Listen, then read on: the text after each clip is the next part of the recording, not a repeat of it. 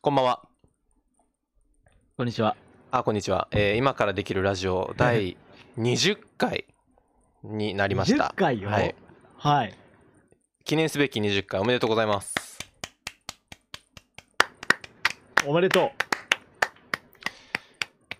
いや、なんだかんだ来ましたね。う。なんだかんだね。はい。で、まあ、20回に来たから、継続は力なり。力なり。20回に来たからってわけじゃないんですけど、この前ね、あの、新しい試みというか、ふと思いつきでやったんですよね。あの、スタンド FM。はいはいはい。スタンド FM っていうあのスマホ向けのラジオアプリみたいなのがありまして、もうスマホ単体で簡単に録音できて、簡単に配信できるみたいな、あの、アプリがあって、はいはそれをこの前、本当に久しぶりに、塗り替えさんにリアルで会いましてね、現実世界で。そうね。はい直接会って、はい。あのその時にいろいろねこうお酒とかたしなみながらまあなんか喋るかはいはいはいってなって、スタンド FM を使ってみようとなって、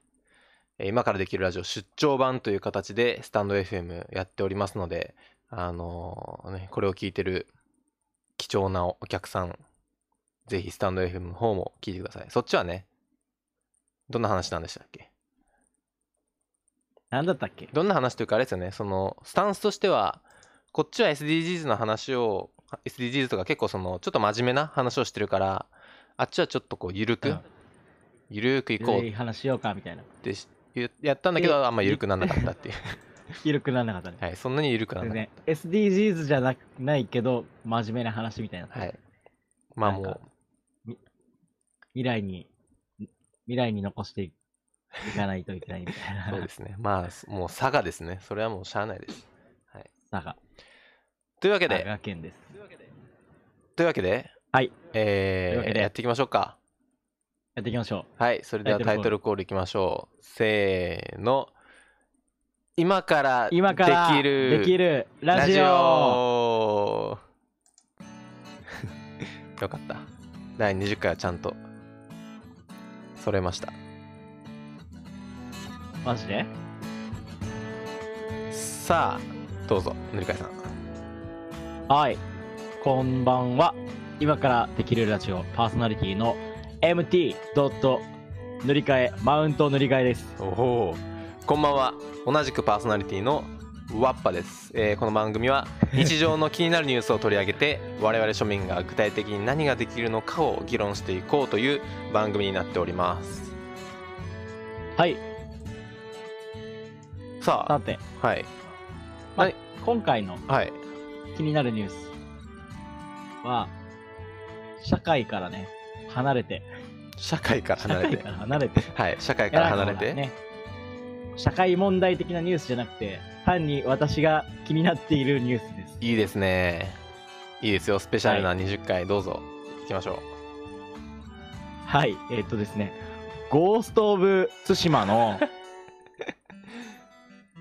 無料大型アップデートがですね、うお秋に配信されるというおはいニュースが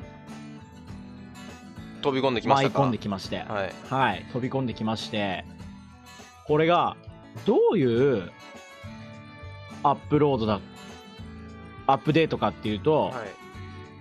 なんとですね、あのーオンラインマルチプレイができるようになるほう対馬でと、対馬で。何をするんですかそれってそう。あの、ね、オープンワールドゲーム、ゼルダの伝説、ブレス・オブ・ザ・ワイルドにも実装されていない、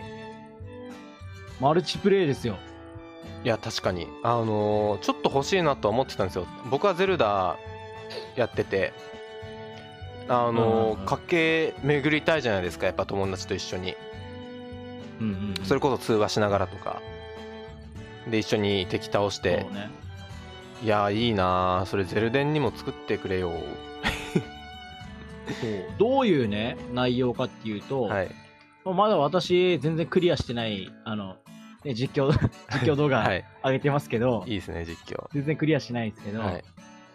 あのーあれって、その猛虎が襲来して、はい鎌倉時代に、はい対馬に襲来して、猛虎にこうね、全滅させられたかと思いきや、一人だけ侍の酒井仁さんっていう人が生き残っていて、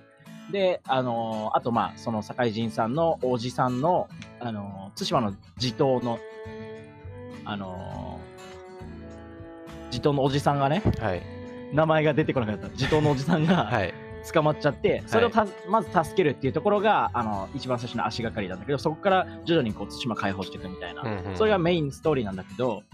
それではなくて、あの一応その、ゴースト・オブ・ツシマの対馬の中に、はい4人の伝説の戦士みたいなの、ほうほうほいる設定があって、うはいあのー、4人、なんだろう、剣士、えー弓取り、はいえー浪浪人、えー、と浪人っていうのはあの傭兵みたいな。はいはいはいあとは、あと一人なんか忘れたけど、なんかあと一人い て。4つなんか、あのーその対馬に伝わる伝承の中で、はいその4人の、あの、なんか戦、戦士というか、ほう侍というか、ほうほうほうあのー戦う人がいたっていう伝説が残ってるんだけど、英傑じゃないですか今回のはいそうそう。その 4A 決の話が、あの、今度のゴースト・オブ・ツシマ・レジェンズっていうほアップデート。う はいかっこいいで、なんか、しかも戦う敵がはい鬼とか異形の相手らしくて、えー、 そう。だからまだこう、人と、人ならざる者の世界が分かされていなかった頃の話みたいな。えそう。急にで対馬ー、フィクションになってるまあもともとフィクションだけどそうそうそう急に、急にファンタジーの世界に、はい、はいそうでその4人で職業というかジョブをね、はい多分はあの選んではい共闘するっていうモードだったりとか、はいあとなんだろう最最低2人から2人プレイでできるはいストーリーモードみたいな、ストーリーミッションみたいなのも追加されて、はいそのあるある種そのなんか裏対馬みたいなあの表の対馬裏の対馬みたいなのがあって、はいはいはいはい裏の対馬はこう異形のものがはびこってるみたいな。はいそれを倒していくみたいなあのモードが実装されるらしくて絶対面白いじゃないですかそんなんそうでねティザー PV というかい無料アップデートのトレーラーみたいなのもねこの前、まあ、唐突にね8月の17日にはい解禁されたんだけどめちゃくちゃかっこよかったえー、ちょっと僕まだ見れてないんで見ます後でそうぜひぜひ、はいえー、いやしかもなんか楽しそうだな技の技のエフェクトでね漢字がボンってこう出てくるみたいな えー、えーちょっとその実況も楽しみにしてます僕じゃあ秋楽しみにしてあはてくいださい秋のいいっすね「ゴースト・オブ・ツシマ」の実況すごい続いてますねあめちゃのくちゃ続けてるね。あつ森とかスプラトゥーン結構すぐ終わっちゃいましたけど そうね。まああれだあれだ続け確かてにるけねど、そう、ストーリーというかね、はイいベントがあるから、確かに確かに中うんゲームの中でさ、出来事起きていくから、まあそれを必然的に録画してたら続いていくかなうんっうんてうん感じ。うんうんうんいいっすねいやちょっといいただいいな僕もやろうかないかんせんこうはい録画が、録画が溜まりすぎてて、録画データが。 はい編集しなきゃな。いやー楽しみにしてますまあまあまあまマイペおー楽スしみににねやっていきましょお楽しみうに。はいありがとうございますどっかのタイミングでワッパくんも、また、私のプレイを、そうですねツッコミ実況聞いねてくださいみたいなはいツッコミ実況。やりましょ今ついにおじさん救う前まで来たうおお 結構いきましたねあ結構じゃなくて割と序盤のストーリーあ序盤なんですね実あ序盤なんですはなるほどいいですうん、まあそんな感じですいあはいありがとうございますす島がゴースト・オブ・ツシマのアップデートの話ですねはいありがとうございますありがとうございますはいそれでは続いて本日の SDGs です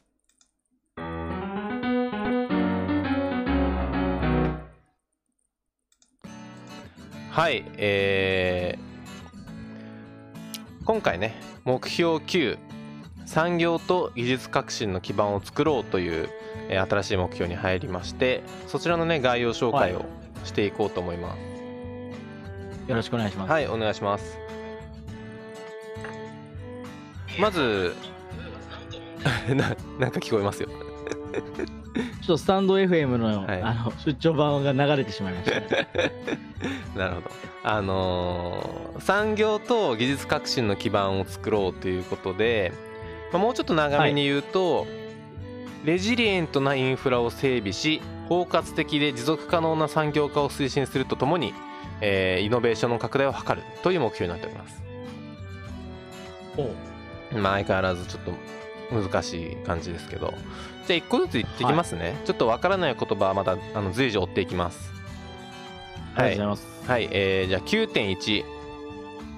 質が高く信頼できる持続可能かつレジリエントな地域越境インフラなどのインフラを開発し全ての人々の安価なアクセスに重点を置いた経済発展と人間の福祉を支援するうんうんうんうんうんうんはいはいえーまあざっとまとめるとインフラを整備して、えー皆さんが、あのーより安価に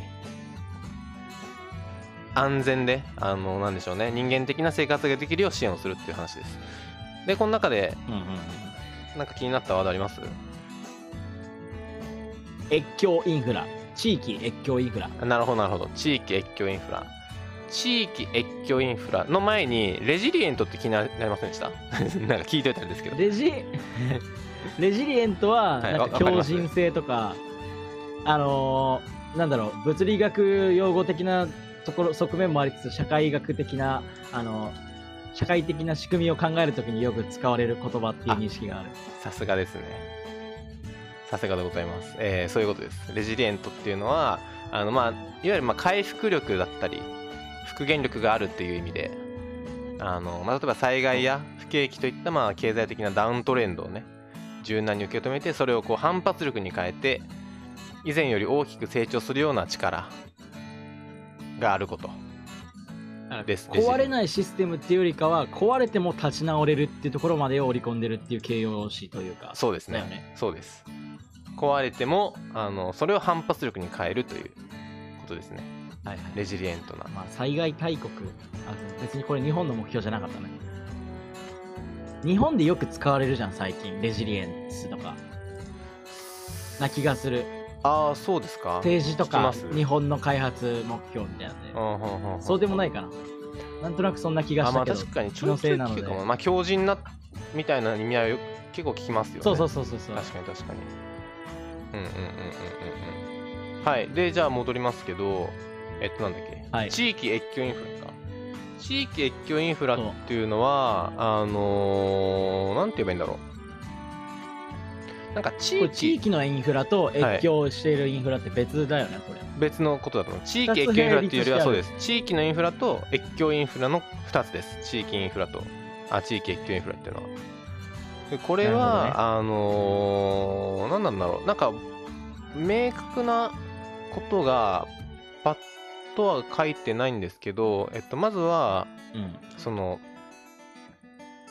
なんだろう、まあ、文字通り一つの地域内でのインフラあのまあ水だったりはいはガいスだったり電気だったりうんが地域インフラで越境ってのはあの確かエネルギーの話の時にもちょっと出たりしたと思うんですけどあの他の地域から引っ張ってくるインフラはいはいはいあったじゃないですかそこのれさインターインターネットとかもそういうところに入るのかねもあ入りますインターネット入りますインフラうなるほどなるほはどいなるほど、あのーまあ、基礎インフラと言われるようなものが電気ガス水道交通インターネットなんですよ、まあ、他にもそのはい施設だったり設備だったりもそうであなので交通も入ります車の流れとかも入りますはいはいはい、はい、インフラにはそっかむしろ交通っていうか道路とかはねもう越境というはいもう越越境境するためのものでもあるからねまさにそうでですね越境もが結構ありますからねそういうのが、あのはいはいは越境インフラですねあのなるほど国境だったりその地域の境を境目を越えてあのなんだろうな通っているインフラはいはいはいはいということでまあ要するにえっと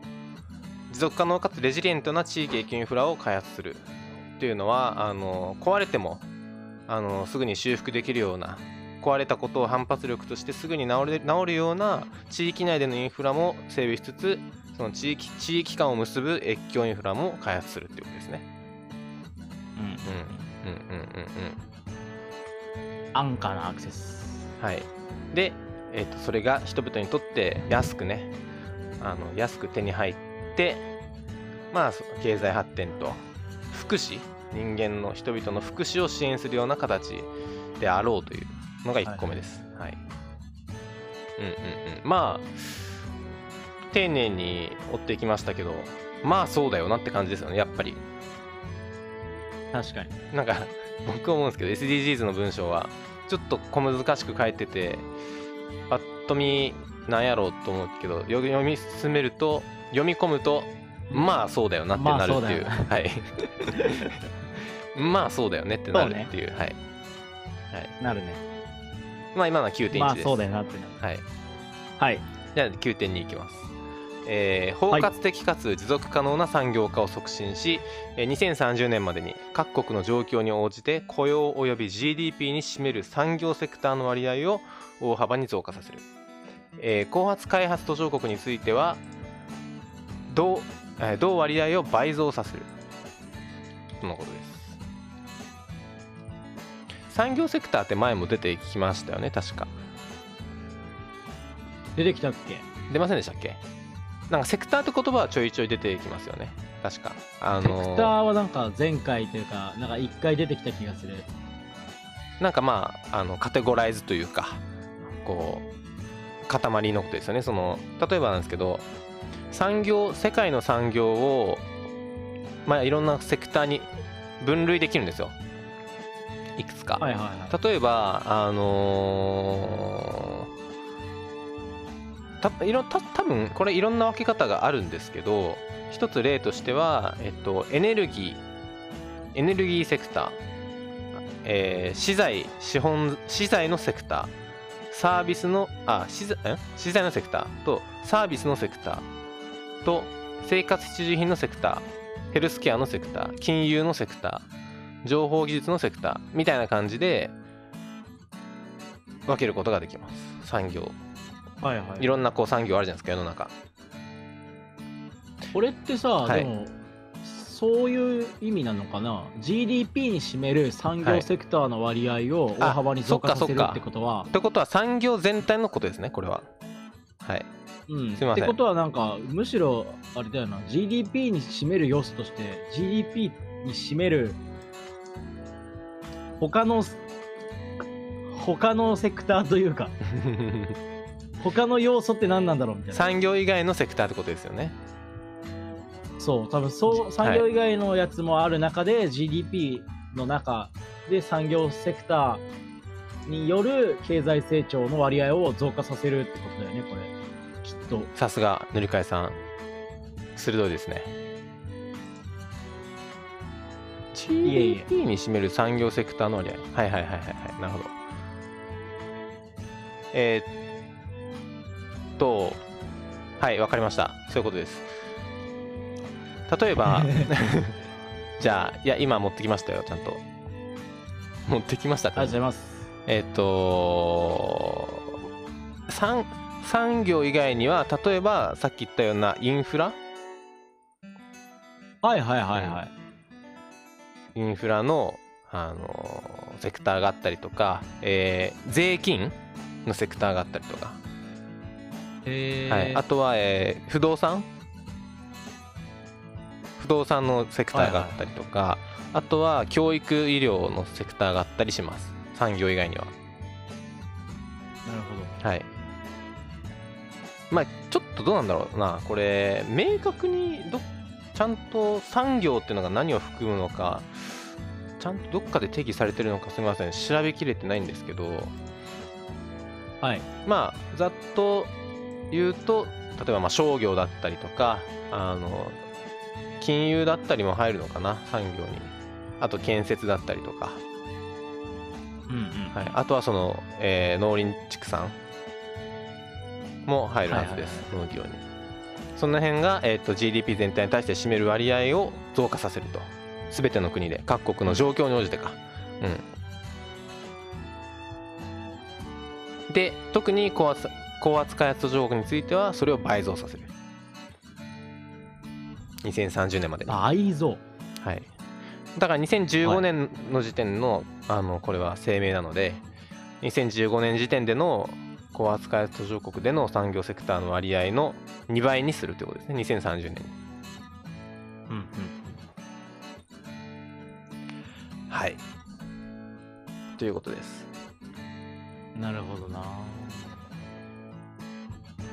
まあそうですね1回ここで目標9のあのタイトルを見直すと包括的はで持続可能な産業化を推進するっていうことなので、まあまさにその通りですよね産業化の推進っていう意味で GDP に占める産業セクターの割合を増加させるはい、はい、では9.3、えー特にはい。開発途上国における、えー小規模の製造業その他の企業の、えー安価な資金貸付などの金融サービスやバリューチェーンおよび市場への統合へのアクセスを拡大するえうんどうですどうえ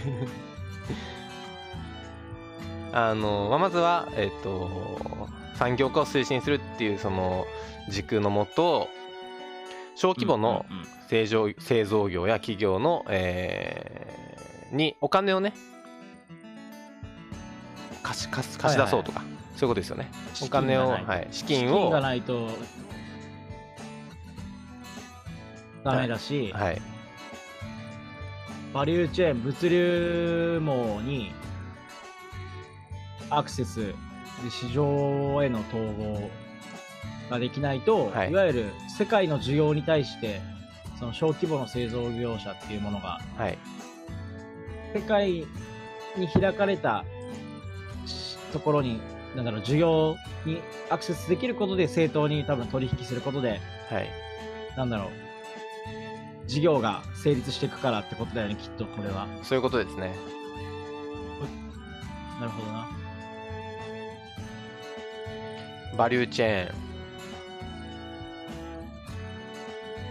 バリューチェーンって何かご存知ですかえ、物流じゃないのバチバリューチェーン。物流、物流はサプライチェーンじゃないですかね 多分そうだわ。多分物流はササププラライイチチェーェーンンだでございますサプライチェーンだわ、はいそれバリューチェーンはでもあのー確かに、価値、価値の鎖だな。そうです考え方はどういうあの一緒ですどういう意味なんだろう。サプライチェーンは物流なんですよバリューチェーンはそれこそもう価値の流れですね、簡単に言うとなるほど。あのはい、製品の製造だったりそれをか支える開発能力だったりの活動を価値の連鎖として捉える考え方はいはいはい例えば本を作る時だったら、はいあのまず、えっと、紙の元になる植物はいから紙を作る製紙工場があって、はいでそこからえっとなんだろうその紙を使って本を作る際に、はいえっと、作家がその本ただの紙切れに物語を書くことによってあそうですねそれはちょっとイメージ近いかもしれないです、はいまあちょっと惜しいのかなみたいなチェーン多分多分ちょっと惜しいのかなえっとあのーもうちょっとこう企業間の連携のイメージが強いみたいです競合と比較してあ連携というかその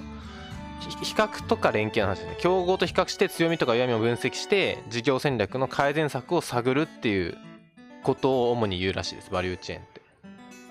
はいはいはい探っていくことあの競争することつまりへ競争することはいサプライチェーンはもうものですよね製品や食品の一連の流れえなるほど はいえでも改善のさ事業の戦略の有効性とか改善の方向を探ることっていう意味合いまでこの言葉に含まないでほしいよね正直なるほどそれはなんかバリューチェーンの分析っていう風に目的語としてかあの使ってほしいよねえっとサプライチェーンがさ、はい供給網っていう意味だったらさ、はいバリューチェーンってそのまま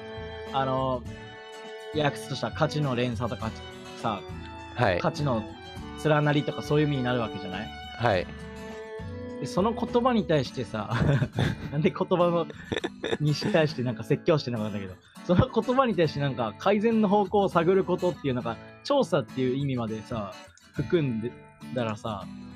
それは違うよって言いたくなるよねまあちょっと違いますね探ることというかえっとすいません僕の言い方悪かったですね探ることそのものをバリューチェーンと言ってるわけじゃなくて、えっと、探るといあう行動を伴うフレームワークはだあだから鎖ですよやっぱりそなのるほどバリューチェーンっていう価値の鎖が念頭にあるからこそ競争するってことですはいはいはい、はいまあちょっとねこの辺りなるはほどイメージしづらいかもしれないですけどやっぱそのものじゃないんでまあちょっと一旦そんな感じなんだなってことでちょっとここは置いときましはょい、すいませんうはい調べたいと思います自分で僕もちょっとすいま調べますいや僕もちょっと説明が下手ですね説明下手だし多分僕もちゃんと分かってないかもしれないですはい、せんはい、でバリューチェーンおよび市場への統合へのアクセスを拡大するはいうんまあ、つまりあつまりそういうことですよあの開発特に開発途上国におけるちっちゃい会社はあのバリューチェーンにアクセスできないんですよまだ最初はやっぱり うんうんうんその今、確かにねはい、お大企業とかほとんどの会社では例えばまあそのねそこの人と会っておしゃべりをすることで何かしらのその価値の交換をしたりだったりとかあるいはその相手に勝つにはどういうふうにすればいいかみたいなノウハウが溜まってるわけですけどそういうのがないんですよはいはいはいできたばっかりの会社はうんそういった会社があのよりねあの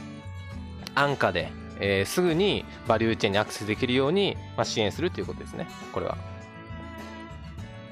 なるほど、はい、支援というか、まあ、その拡大を目指すということですね。はい、アクセスを。はい。では次、9.4、はいありがとうございますえー2030年までに資源資源利用効率の向上とクリーン技術及び環境に配慮した技術産業プロセスの導入拡大を通じたインフラ改良や産業改善により、えー持続可能性を向上させるすべての国々は各国の能力に応じた取り組みを行ううんちょっと話変わったねそうですね、えー資源をこ効率的に使うっていう話にちょっと変わってますね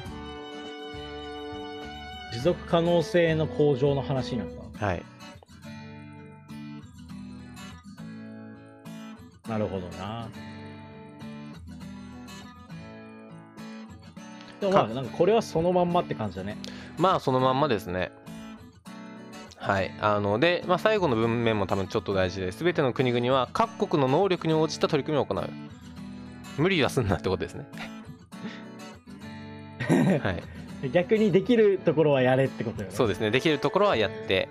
無理はすんなってことですねはいはい。はい、では続いて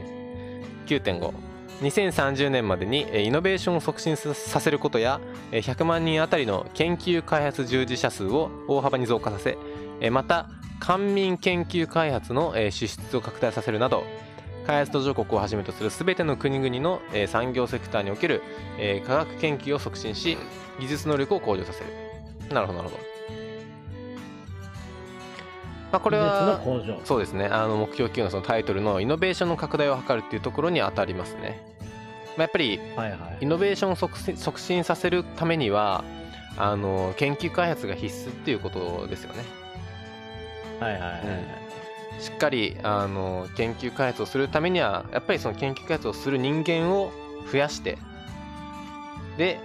その中でもやっぱりその人間増やすだけじゃなくてそこに投資するお金を増やして研究科学研究を促進して技術能力を向上させるっていうことですね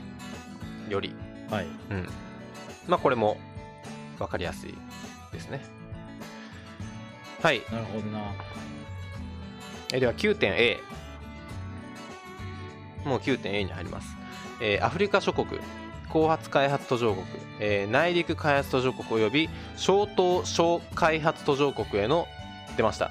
えー金融テクノロジー技術的支援の強化を通じて、えー開発途上国における持続可能かつレジリエントなインフラ開発を促進させる。うんうんうんうんうんまあこれまあも特にこれ9.14はい達成するにあたっての手段みたいな感じかな、そうですね、あの9.1、まあ、具体的にどこにやんねんって話で、アフリカ諸国やどうたらこうたらってことですね。の地域インフラの話っぽいよねちょっとねそうですね、金融やテクノロジー、技術的支援を強化する。通じてインフラ開発を促進するはい、はないるほど、なるほど。まあ、具体的にどの辺が、世界のどのあたりの国々が必要としてるかってことがまあ書かれてるわけですね。なるほど、はい 9.B、えー産業の多様化や商品への付加価値創造などに資する政策環境の確保などを通じて、えー開発途上国の国内における技術開発研究及びイノベーションをそ支援する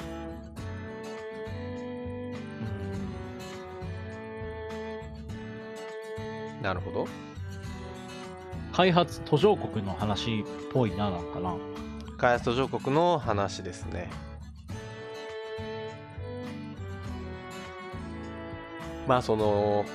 技術開発とか研究イノベーションを支援するってどうやるねんっていうことについての答えですね、うんうん、開発途上国の、はい、技術開発研究イノベーション支援どうすんねんについての答えとして産業をまず多様化させる、えー商品への付加価値創造などに、えー使う政策だったりの環境の確保を行うと、うんまあ、産業の多様化っていうのは意外とシンプルかつ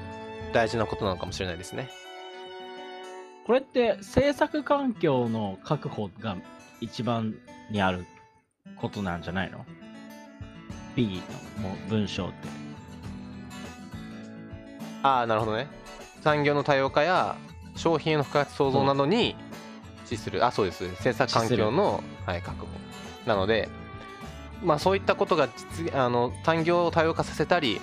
あの商品に付加価値を作れるための制作環境を確保するってことですよね、なるほうん、ど。途上国の政府も頑張れよってことが。そういうことだと思いますなるほど。はいありがとうございますう。ん、なんかちょっとしっかり読まないと並列関係が難しい文章が多いですね。そうなんだよな。なんか逆に英語と併記してもらった方がさ、はい、あこことここが例えば多分なんとか and あ多分なんとかオブなんとか and なんとかオブなんとかにに対してえっ、とそうか o がついてるよね多分ね わかんないだから A4 を、はいえー B and C みたいな、はい多分そうですね。そう書いてればいいですなんね。て言って はい、次いきます。はいすいませ ん 9.C はい開発、はいあ後発開発途上国において、えー情報通信技術へのアクセスを大幅に向上させ2020年までに普遍的かつ安価なインターネットアクセスを提供できるよう図る、これどれくらいはねあのー達成されてるんだろう気にねなりますね気になります気ねになりますねまあそれはもう来週行きましょう。なんか話に聞いたことあるんだけど意外と今俺らって常にオンラインみたいな感じじゃな2020いはいはい。じゃなくて結構安価に導入するっていう意味ではあのー電子辞書的なものうんうんうんなんかオフラインのインターネットみたいなものが結は構いそのアフリカとかでなんか役に立ってるみたいなのを聞いたことがある、うん。もうそれだいぶ多分3年ぐらい前の知識だからもしかしたら更新されてるかもしれないけど例えばウィキペディアはいのデータを全部オフラインというか、あのは要はローカルに落としちゃって、はいでオンラインアクセスはできないんだけど、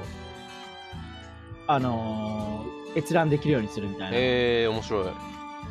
なんか半分オン、だから定期的に更新はする、オンラインにして、はい。けど、あのー常にオンライン接続してるわけじゃないみたないるほどね。それいいですね。確かに。うんそれがどういうふうに役立ってるのかっていうのはちょっとそそこまでちょっと覚えてないんだけど、はいもしかしたらまあ常に接続しなくていいからエネルギーの、うんが省エネで済むとかそういうことなのかもしれない。とかまあ単純にやっぱりその頻繁にはつなげられないからってことですよねインターネットに、多分多分。はい、必要な時必要な時っていうかそのつなげられる場所に行って更新する時だけ持っていくみたいな感じでしょうねその箱を、うんそううそうそうんなるほどねただまあこの Q の C はあれだもんねアクセスを大幅に向上させてはい普遍的かつ安価なインターネットアクセスをはいまあなのでオフラインの話ではないオフラインの話ないと思います、はい、そうですねしっかりオンラインの話だと思いますこれはすいませんいやいやいやいやいやというわけで、あの目標 Q は以上になります、はいはい。うん、まあやっぱりなんだかんだ途上国 の話がちょっと多めではありますけどどうしてもうんうんうんはいまあでもやっぱりそれがあの問題視されてる課題となっているということですねはいうんうん、うん逆に先進国に関してさ何ができるのかみたいなのを知りたいですねあで先進国っていうのか分かんないけあどまあえっとあれですよね多分先進国にも入ってるのはその持続可能性の話とかうんはいはいはいですよねそっかそっか9.4の,、はい、あのしり資源の利用効率の向上だったりそういう話はあとあのさ途上国に限定されてないのであとあれだもんね3もさ特に開発途上国におけるとかはい言ってたりとか、はい、あとは 5, 5も全ての国々のって言ってるもんね、はい、言ってます開言って発ま途す上国をはじめとする全ての国々の産業セクターにおける科学研究、はいあ言ってます技術の研究開発を即行動あ確かにそれはどの国でもややった方がいいですそうですねはいなるほどというわけでまあ目標級はい概要説明でございましたはいはい、来週は具体的な取り組みについて紹介していこうと思いますはいじゃあもうなんかさらっと言っちゃいましたけどエンディングいっちゃいますあれ 塗り替えさん 塗り替えさんが いなくなった ああマイクがミュートに なったなんであのじゃあエンディングですエンディングです